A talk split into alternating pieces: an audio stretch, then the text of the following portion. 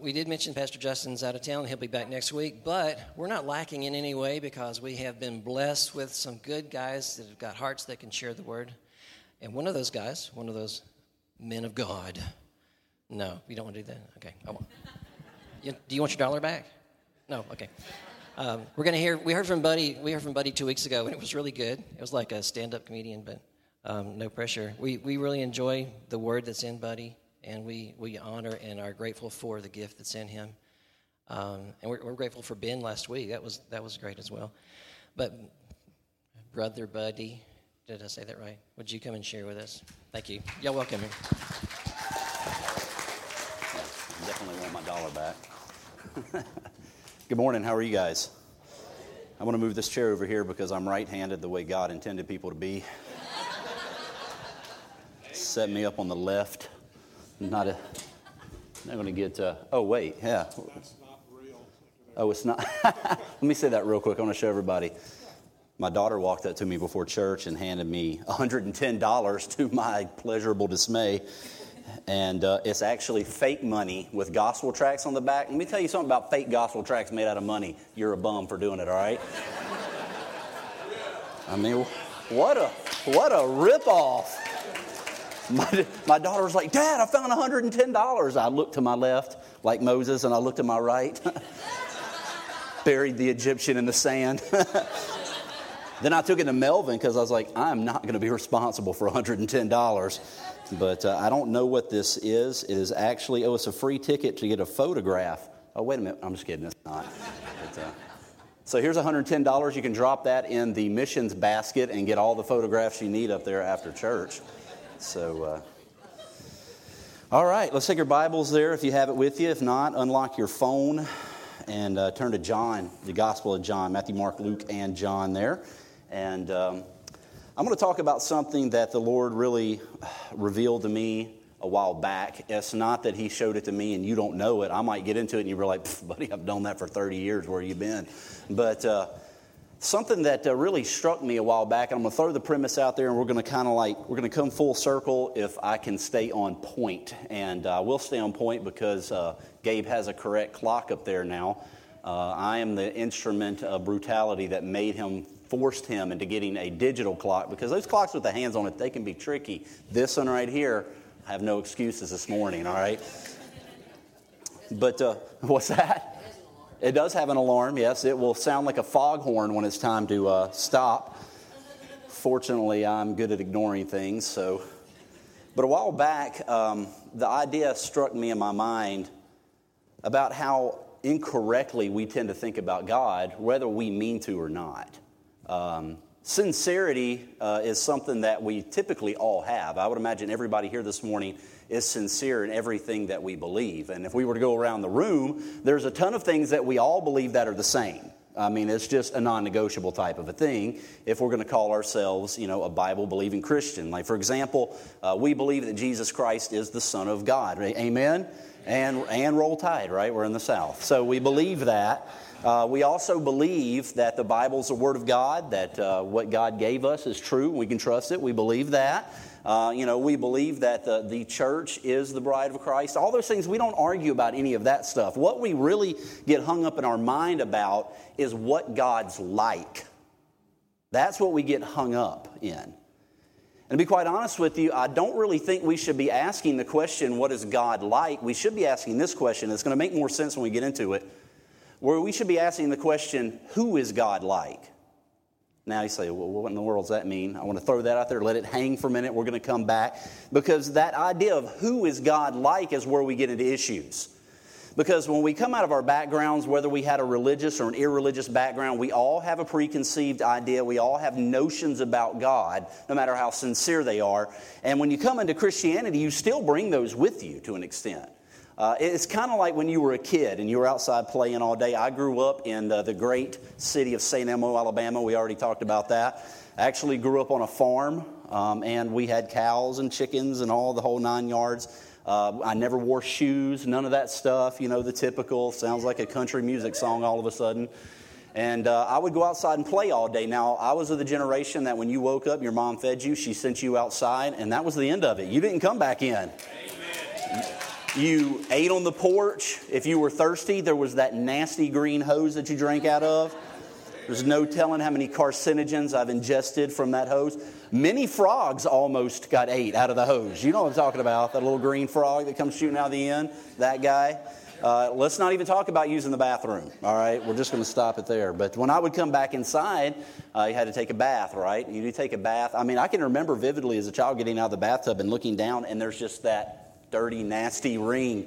Uh, that is the official stamp that you have played when you come inside and take a bath, and there's that ring around the tub. And see, when we come into Christianity, a lot of the things that we think God is like, or we think God is like this kind of a person, is like that ring in a bathtub. A lot of the major stuff has been washed off of us, out of our minds, I guess I should say. Uh, from our record has removed all sin, and all the righteousness of Christ has been added. But yet in our thinking, in our quote-unquote theology, uh, there's still kind of a dirty ring left there sometimes. Not that that makes us wrong, it just makes the way that we think about things wrong. And, you know, so what God has to come in and He does with the Word of God, the Spirit of God, the church, people that speak, you know, all those things. He comes in and He, he delivers truth that changes not only our perception of God, but what we know of Him to be true and how we understand Him, what kind of person He's like. You see, perfect theology is not found in a, commenta- a commentary or has, is given to us by a commentator. And you know that's what a commentator is. He's just a commentator. That's it. There's nothing special about the guy. I mean, he he went to, he spent a lot of money to sit in a desk and somebody else tell him a bunch of things, and he spent the time writing a lot of books. You see, when we come to what theology is, here's my thought process on it. Jesus Christ is perfect theology. Theology is about a person.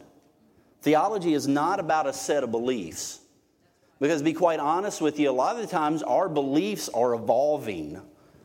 Uh, what you're going to find in religious circles is they stomp their foot and they say, bless God. I, I remember when I began to change, I guess we could put it that way, a guy came to me and he said, buddy, uh, you've changed. And the Bible says that God says, uh, I, I am the Lord, I change not. And I said, that's absolutely right. He goes, well, why did you change? And I said, it's because I'm not God. All right? God's the one that stays constant.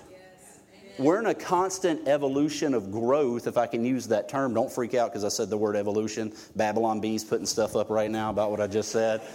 A constant evolution of growth spiritually as the Spirit of God's opening our eyes to what God has already given to us in the Word. That's just the introduction. So look at John there. And I'm going to face this way because I don't have it memorized because I'm not a pastor anymore, so I don't have to memorize the whole Bible anymore. Verse number one, you know this verse, you've heard it a hundred times, I'm sure. In the beginning was the Word, and the Word was with God. Now I'm reading the New King James Version. If you need to ta- uh, hit the tab at the top of your phone and select versions, that's the New King James. In the beginning was the Word, and the Word was with God, and the Word was God. He was in the beginning with God. All things were made through Him, and without Him nothing was made that was made. In Him was life. Now, And the life, now notice that, the life was the light of men. You're going to notice this through your New Testament, particularly in Greek, and I'm not trying to show off when I say that. I'm just, I'm saying that. I know about this much Greek. I know enough to make me dangerous, all right? In the Greek language, you're going to see those emphatic statements. Jesus Christ does not bring us life. He does not bring us a life. He brings us the life. Amen. He brings us the life that Satan lied about in the garden, that life. That's what this verse is saying. Jesus Christ is the life, and He brings us the life. It's an indefinite thing. When you think of life, you think about what Jesus, who Jesus Christ is and what He did in, to provide for us. That's a whole other sermon, I guess. In verse number five, it says, in the light, and I love this, it says it shines in darkness. It didn't say it shined. It says it shines in darkness. And the darkness did not comprehend it. You know, and that's the problem. There are things that we just don't comprehend. And that's okay. You know, and here's here's the reason why. If we, God's a mysterious person, isn't He? He's, to an extent in our minds, He's mysterious. Our problems is our problem. One of our problems is in, in churchianity, we get hung up on what's mysterious about God rather than what has been revealed about God. All right, we look and we say, why are there tsunamis? See, that's the mysterious thing of life, isn't it? And we go right past everything that we want to know, and we skip right past everything that God has already told us to, we should know. Does that make sense? We look past, we look into what's mysterious. We want to know all these very intricate questions when God has said, listen, there's so much stuff that I've laid out about myself that is going to blow your mind if you just take time to look into it. And so what does he say? He says the darkness doesn't even comprehend it. Why? Jesus showed up. What did they do to him eventually? Well, they nailed him to the cross, right? Skip down, if you would, down to verse number fourteen. Now, it's not because verse six through thirteen is not important. It's just kind of like a parenthesis in a sentence here. In verse number fourteen, he says, "And the Word became flesh and dwelt among us, and we beheld his glory. The glory is the only begotten of the Father, full of grace and truth." And if we didn't have that verse, we wouldn't have Christmas cards, you know? Because in our minds, that's the Christmas card verse, right? Or the thing, please, please, listen, I'm, y'all come close. I want to I want to help you here. When you get ready to send out a Christmas card next year, do us all a favor and do not send out a Christmas card that says, "Wise men still seek him." All right? It's just not clever anymore. All right? We've seen it for the last thirty-five years. I mean, it was like, oh, that's good. And then next year it was like, haha. And then year ten, we were like, all right, we get it. All right? So, but you can still put this verse on it, okay? Verse number fifteen, John the Baptist bore witness of him and cried out, saying, "This is he of whom I said he would come after me, who was preferred before me, for he was before me. And of his fullness we have all received, and grace for grace. For the law was given through Moses, but grace and truth came through Jesus Christ. No one," now get this, "no one has seen God at any time." Oh, but wait, buddy, what about in the Old Testament where, now listen, I understand, but the verse says right here, what does it say? Nobody's ever seen him. People have seen pieces of him, haven't they? They've seen the, the hind, the train of God. Moses did hit in the rock, right? Isaiah in a vision looked up into heaven and he saw the throne room, right? But he saw it in a vision. No man has ever seen God at any time. The reason why that is so important is because what's coming next in this verse. He says, "The only begotten Son who is in the uh, bosom of the Father, he has declared him." You know what, God's, uh, what the Apostle John is trying to say here is the Holy Spirit's leading him along. He's saying, listen, there are lots of people that have gotten pieces of who God is. But there's only one man that can give you a full declaration of who the Father is. Because perfect theology is Jesus. Now, here's the, here's the statement that's going to bind the whole message together, and it's this. Just like Christ is God-like, God is also Christ-like. You see, one of the things that we think when we come into the, the, the sphere of the, the Trinity, which is another thing we're trying to figure out, right? We want to look into that mysterious thing that is the Trinity, that three in one, one Father, one Son, one Spirit. Uh, we want to tear that apart when God is revealing to us who He is through the Son. So much so that as believers, we cannot understand the Father apart from the Son. And we can't understand the Son apart from the Spirit. You see, when John wrote this, I'm not even, he knew what he was saying, but maybe, and even as we read it, I don't even think I understand the total depth of what it's saying here. I mean, it's a pretty intense statement. Have you ever just read through verses a hundred times and you come back and you hit it again and you're like, holy smokes, I didn't even realize what it was actually saying here. This verse reminded me of a documentary I was watching on Netflix. All right, it's, and I actually watched it. I didn't fall asleep three quarters of the way through. Actually, it was very boring. Somehow I hung in there. It was. This is a true story. I watched it about two years ago. It was about this tribe of people down in South Africa that these uh, these anthropologists uh, accidentally discovered that they didn't even know existed. The tribe of people in, in South America, they didn't know anyone else existed outside of the jungle. It's one of the last remaining group of tribal people that have not come into contact with the twenty-first century. And so they just happened to get it on video. They're down in the river there. And then come these two people out of the out of the edge of the jungle into the forest, and they're carrying bunches of bananas. And, of course, there was a lot of miscommunication there. Uh, so the documentary goes as they begin to go back into the jungle, the anthropologists did, and they begin to uh, introduce things from the twenty-first century to these people, just something simply, as simple as clothes. And because they, they were making their own very primitive type clothes. I mean, could you imagine living in a jungle with a, never mind. But uh, and then suddenly somebody hands you a pair of Levi's.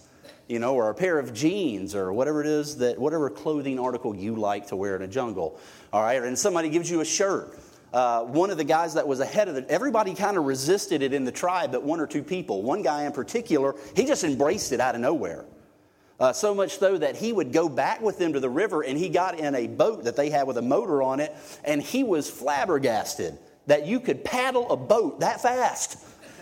He couldn't believe it. These white dudes are paddling a boat down the river. He, his, his hair's parted. He is just laughing it up. He went back into the cities with them. Uh, you also saw something like this in that uh, documentary, The Edge of the, the End of the Spear. They also had it in that as well. Not the same group of people, though. So anyway, so you have this whole group of people. And what struck me was is there was only a handful of them that re- embraced the new reality. Just a handful. Everyone else was very stuck in the way that they used to do things, even though the way that they used to do things wasn't necessarily wrong. It just wasn't as effective and helpful. And see, if we're not careful in our in our Christian walk and our Christian lives, we'll be the same way. There are certain things that are non-negotiables. We've talked about those.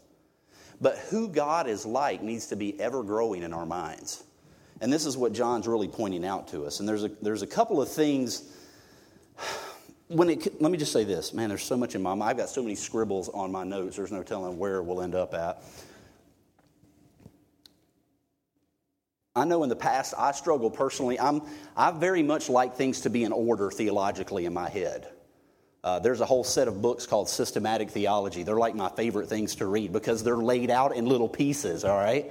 I mean, it's like reading a dictionary. Nobody's going to read a dictionary. For some reason, I wouldn't read a nor- normally I'm not like that. It's just when theology, it comes like that. I have to back away from that and say, no, wait a minute, God's not systematized, all right? God can't be put in small little boxes, as we say. But God wants us to be correct when it comes to the way we think about Him. Not because God's concerned about being right. We're the ones that are concerned about being right. Do you know that God could care less whether or not you think He's right or not? He doesn't care. Now, if you're in a marriage, you have no clue what that's like because the other ones, the, both of us are always wanting to be right, correct? It's always a fight. I'm right, he's right, she's right. I'm not wrong, you're wrong. You know, and there it is. God's not concerned about being right. He's not concerned about you being right. He's concerned about you being whole.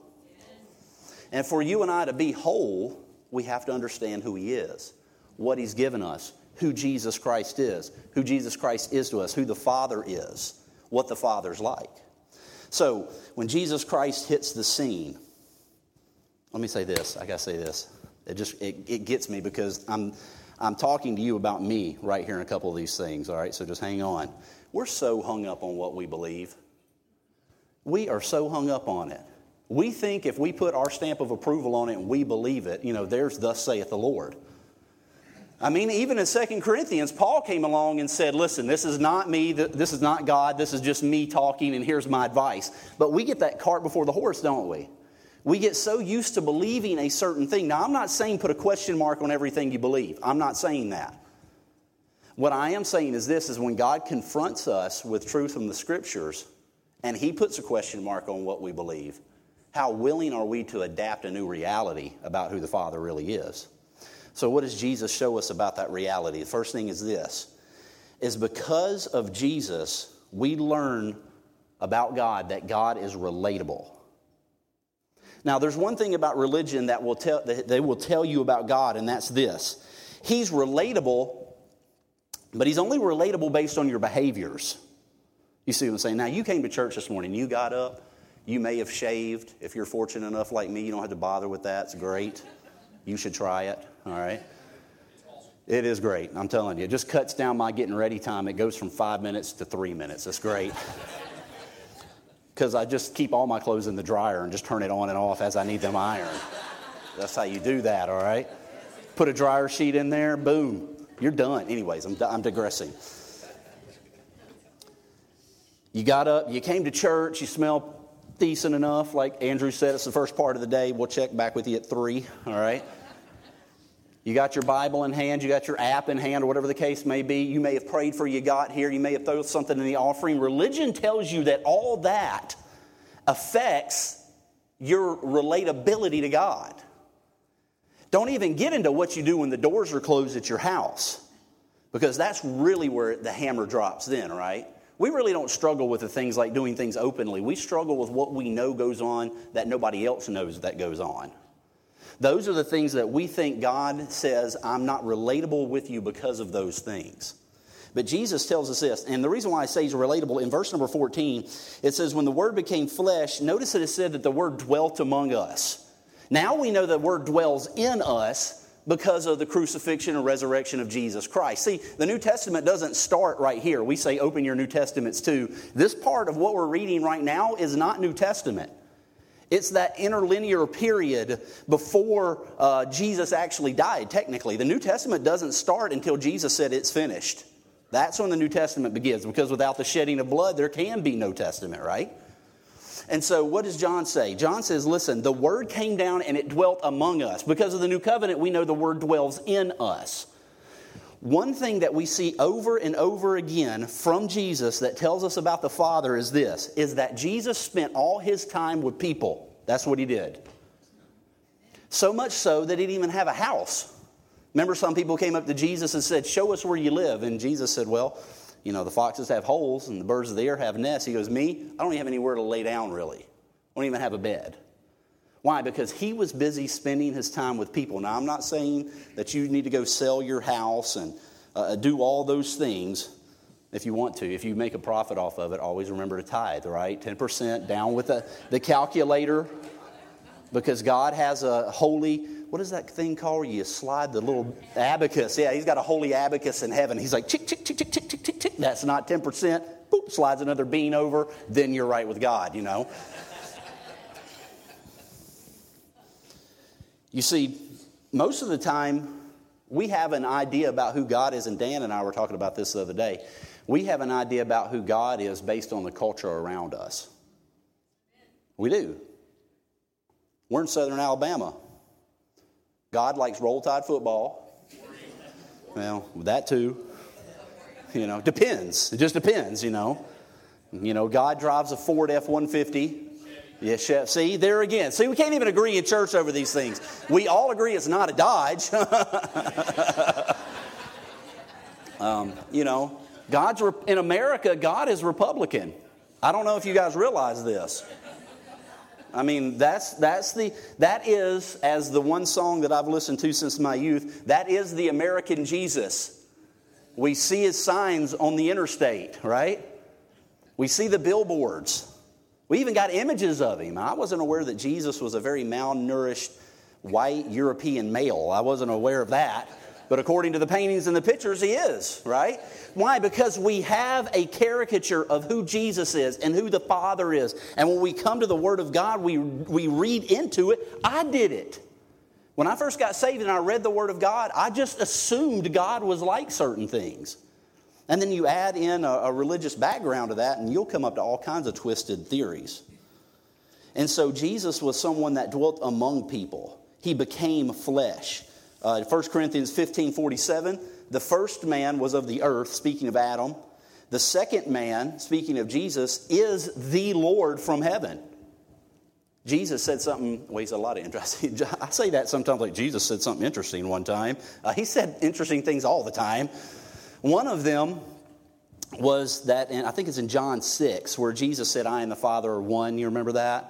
And the, the Jews picked up stones to stone him to death. And Jesus said, for what good work do you stone me for?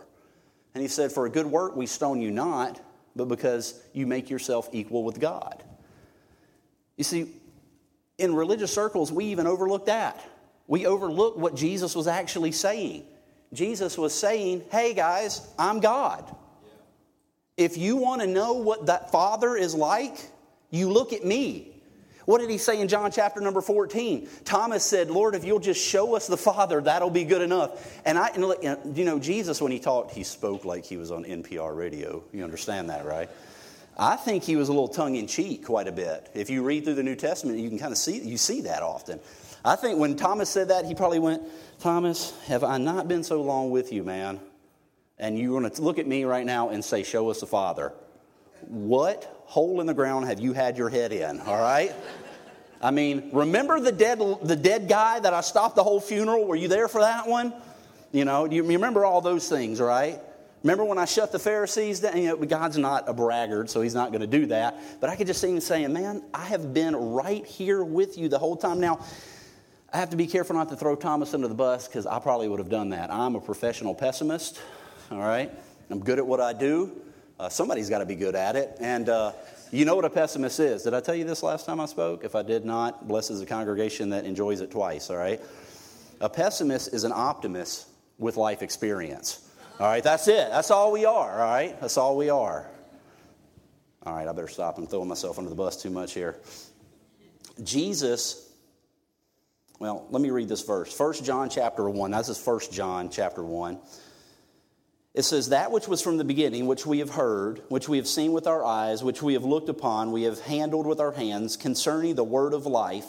The life was manifested, and we have seen and bear witness and declare to you that eternal life which was with the Father and was manifest to us.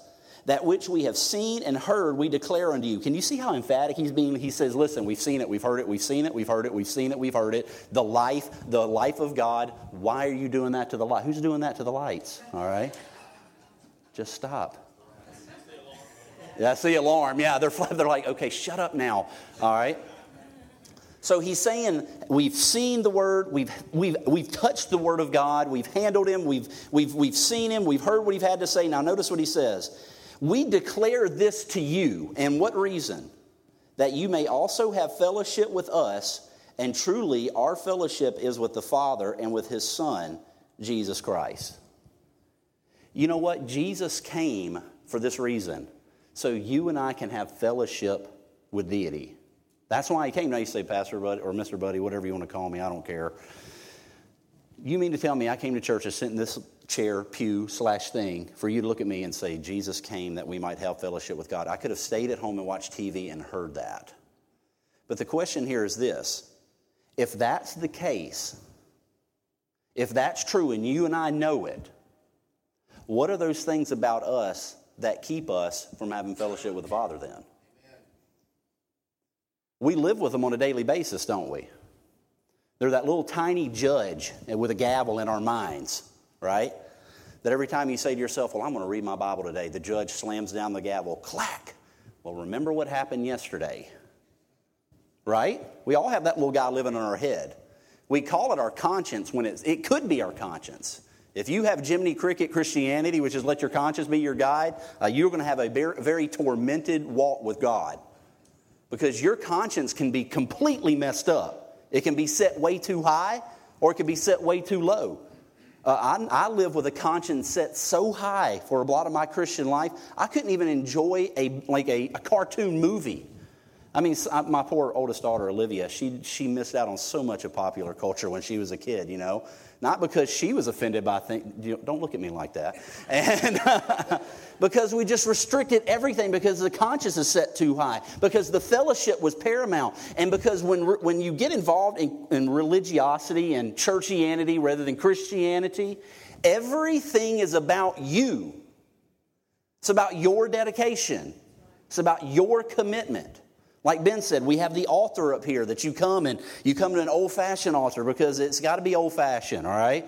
It's got to have the original recipe, like Colonel Sanders fried chicken or something. You got to come to the old-fashioned altar, and you got to do business with God. You know, what a way to live. I do business with the people that prepare my taxes, all right? But I don't have a close fellowship with them, all right? Jesus came that you can have fellowship despite everything about you that you know is wrong behaviorally. Now, when I, if, if if there is a religionist listening to the podcast right now, his head just exploded. The reason why I know, because if I would have heard that eight years ago, my head would have exploded. I can't believe you'd minimize sin. Listen, the, the bloodied, cruciform Christ does not minimize sin. A tomb with a dead body in it for three days does not minimize sin. It took sin to its maximum position and killed it. It looked death straight in the eyes and knocked its lights out. And when Jesus came out of that tomb, It still wasn't over. Did you know that? It still wasn't, it still, there was still more he was going to do for us. He took care of the sin, then he said, listen, guys, I'm going to go ahead and go back to heaven, but don't worry, it's a good thing because when I do, I'm going to send the Comforter to you. And then as they were huddled up, fearful, that one hundred twenty of the First Baptist Church of Jerusalem, as they were shoved in the upper room there, and they were praying, or the First Holiest Pentecostal Church of the First Living, you know, Risen Savior of God and Christ Jesus. I see some church signs, and I'm like, that church sign costs ten thousand dollars just to get the name on it. So as they're all in the upper room, and they're praying there, whatever they call themselves, the Holy Spirit of God falls. Boom. Jesus had told them about it multiple times, still caught off guard. You ever done that to you? He told you about a truth a hundred times, and you still got caught off guard by it. And then all of a sudden, the Spirit of the Son of God is now inside human beings. Amen. You see, Isaiah and all these older, all the prophets of old, and Eve going back to Moses, all those guys. One of my favorite verses used to be Isaiah chapter six. I don't know if you're familiar with that. You know, it talks about when uh, King Uzziah died. He said, I saw the Lord high and lifted up and had the angels, two wings flying back and forth. They cried, holy, holy, holy, night and day. And it says when he saw that, what did it say? It says when he saw that, he covered his face and he goes, I'm an unclean man. I have unclean lips. God takes the coal and he touches his lips and he says, go and preach this. You know the, you know the whole verse, all, all the verses. You see, Isaiah saw that in a vision. He looked into the holy place of God. But what happened when Jesus Christ died? The holy place of God was, not only was it exposed in a temple, but it was also relocated, wasn't it? The holy place of God is you. You see, God came, or Christ came revealing the Father so you and the Father could have fellowship. You see, the fellowship you have with the Father is not based on how awesome you are, it's based on how awesome Christ is. And so we see that Jesus is a God of fellowship, and I'm not even a third of the way through, so... Oh, well, I knew this was going to happen. You know, you were made to be known. You were made to be known. That's why the Holy Spirit of God lives in you, so you can know God and God can know you in a real way, if I can put it like that. Not that he doesn't. Anyways, again, you're starting to pick the theological things apart. I get it. I'll redact that statement later, all right? You're made to be known. Dan and I were talking about this. The only reason Dan and I were talking about so much is not because I actually like Dan, because I don't. But uh, it's because we were moving some stuff the other day, so I figured I might as well talk to him while I was there. And uh, it's awkward when you don't talk for four hours. You know, it's weird. And no, we were talking about this on the phone. He called me. I didn't call him. And uh, it dawned on me the other day, I was listening to, listening to a sermon. I'm just jumping around my whole message, but you guys don't care. If you're used to Justin, you can handle that, right? I hope you heard that, Justin. Remember when you remember Adam and Eve? Bam, we all know that story, right? Adam and Eve sins. What's the first thing after their eyes were opened? What did they do?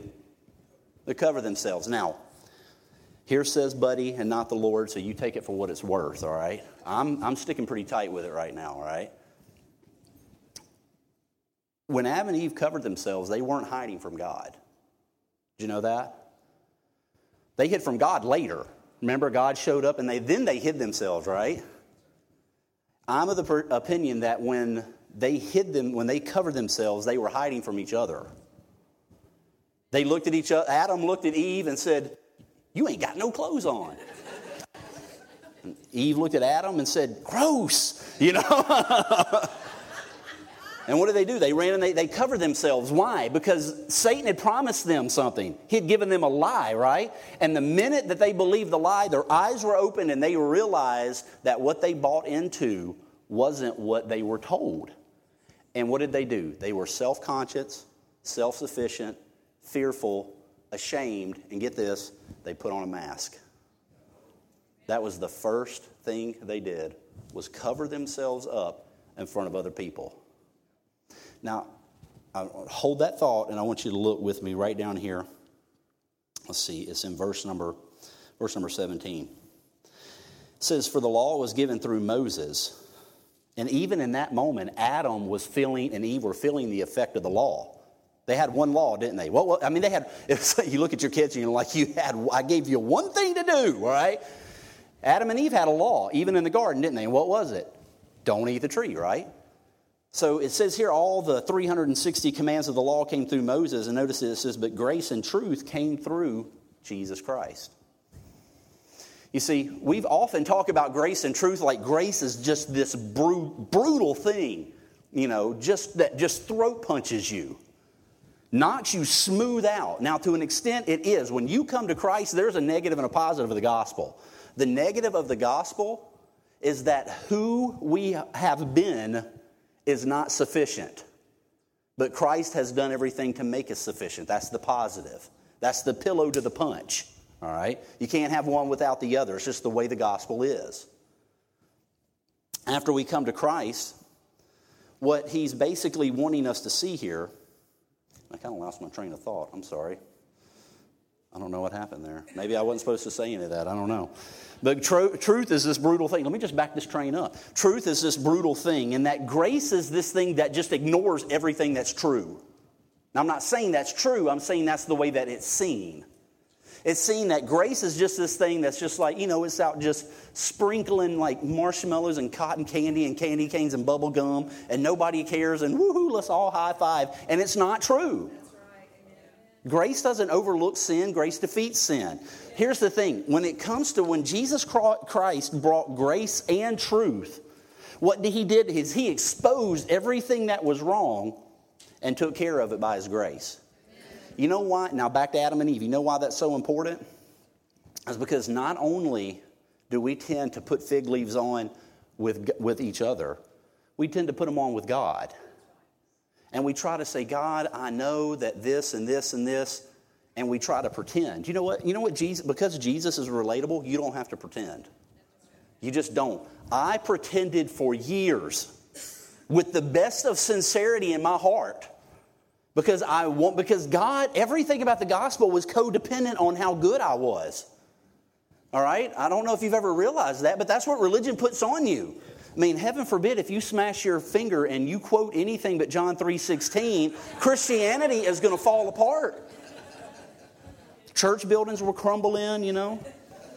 And we get real self-righteous about it. But by the way, uh, people that uh, that operate by the flesh or an unsaved person that lives in sin, they're very self-righteous too. You ever heard anybody say something like this? They walk into the church and are like, I'm afraid the roof's going to fall down on me. Really, like everything about the power of God and the grace of the gospel of Jesus Christ is going to come crashing down because you're in a building. You see the misconceptions? Because of the gospel, there's no fig leaves necessary. We don't have to put on a mask with each other any more than we have to put on a mask with God. Jesus Christ is rel- relatable one way or the other. I've got seven minutes, and that was some pretty good math just from looking up there. I have to say I'm impressed with myself. Let's finish up with this. Down in uh, verse number, let's see here, verse number eighteen. Nope, that's not the one I want to look at. I didn't write it down. Oh, well. It says in that verse somewhere, if you can find it, holler out what verse number it is. It says, and we beheld his glory. That one right there. That's the one I'm going for, right? We beheld his glory. Now, what is it that they beheld about the glory of God or when Jesus was on the earth? What was it they beheld? You ever thought about that? Was it the miracles? I don't think it was.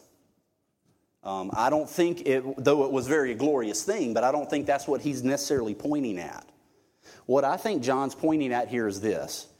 When he talks about the glory of God and how they beheld it, they beheld for the first time how man originally intended, or how God originally intended man to fellowship with the Father. You know, we talk about bringing glory to God in churches a lot, don't we? I know from my side of churchianity, it usually involved the building, all right?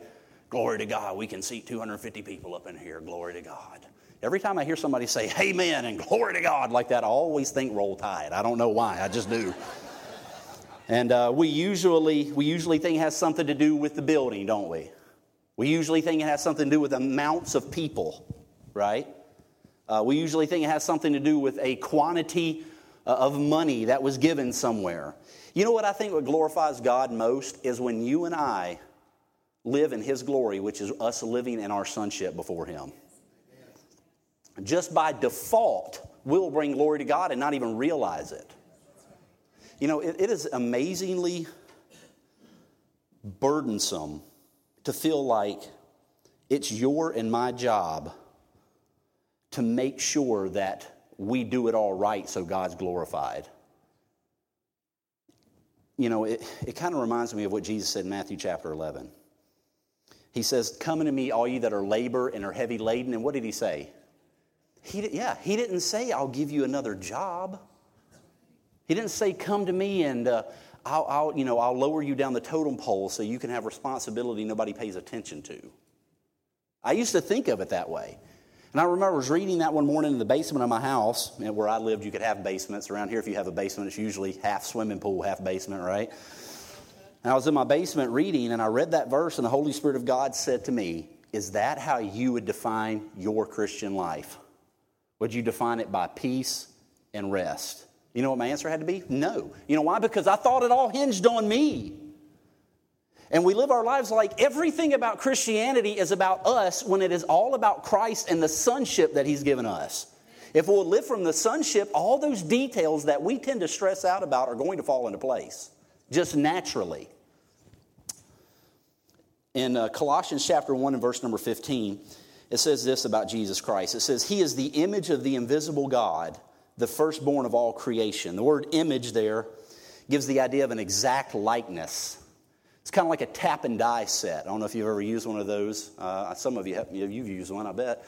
And uh, I, the only way we, Eric and I use them at work is we just stamp numbers in the back of keys. I mean, that's how car hardcore machinists we are. You know what I mean? It's like one one six, boom, look at me, you know. So we just use those and we stamp numbers in keys most of the time, unless we're playing around with something and trying to break it, then we'll hit it with another hand. Anyways, so it stamps the exact image into that metal. And that's exactly what that word image means here in Colossians chapter number one. It means that when you looked at Jesus Christ, it's like God took a tap and die set and went, boom, that's what I'm like. Now, I know some of you are thinking this, but what about in the Old Testament? Right? What about the Old Testament? Do you realize that everything everybody did in the Old Testament and they said God told me to, doesn't mean that God told them to? We do it all the time, right? And God told me to go to K F C. You know, God told me to come up. I've had people come up to me and tell me things that I was supposed to do that if I would have done them, my life would have been a train wreck. Just because people say God told me doesn't mean that's what God told them to do. There's an interesting, another interesting verse over in Hebrews. Let me see if I can find it. We're just going to skip right here to the end. Hebrews chapter number one. Hebrews one is verses one through three. It says, uh, God, who at various times and various ways spoke in past to the fathers by the prophets. All right, so we got that. Old school way, God speaks to a prophet, prophet speaks to you. It says, has in these last days spoken to us by his Son, whom he has appointed heir of all things, through whom he also made the worlds, who being the bright, now get this, who being the brightness of his glory. All right, I don't even have time to unpack that. Who being the brightness of his glory and the expressed image of his person, and upholding all things by the word of his power, when he had by himself purged, I love that phrase, man. Just little phrases like that catch my attention. When he had by himself purged our sins. He, Jesus does not need a personal assistant when it comes to your sins. He's got the, he had them, he has them taken care of on his own. He didn't ask for anybody's help. And then you know what it says? It says, after he had taken care of it all by himself, it says he sat down at the right hand of God in the majesty on high. You know why he sat down? Because the work was done.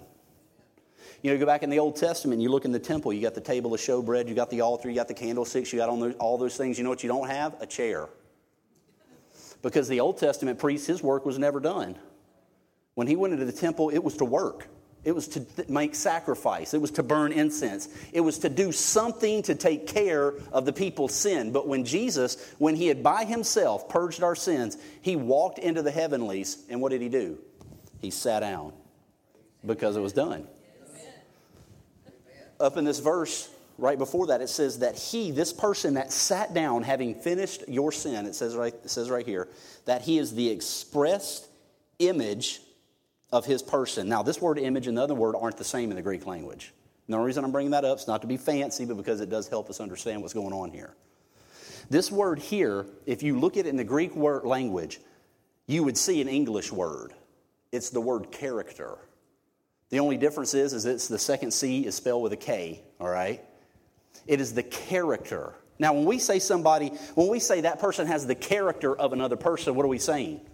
We're saying that who the one person is has been etched on the personality of another person. That when we look at that one, now if I were to bring my dad in here this morning and stand him right here, uh, you, you would see us physically. We look quite a bit alike. And then if I were to bring my brother in here, man, we look even more alike. And boy, he, it really worked out for him, all right?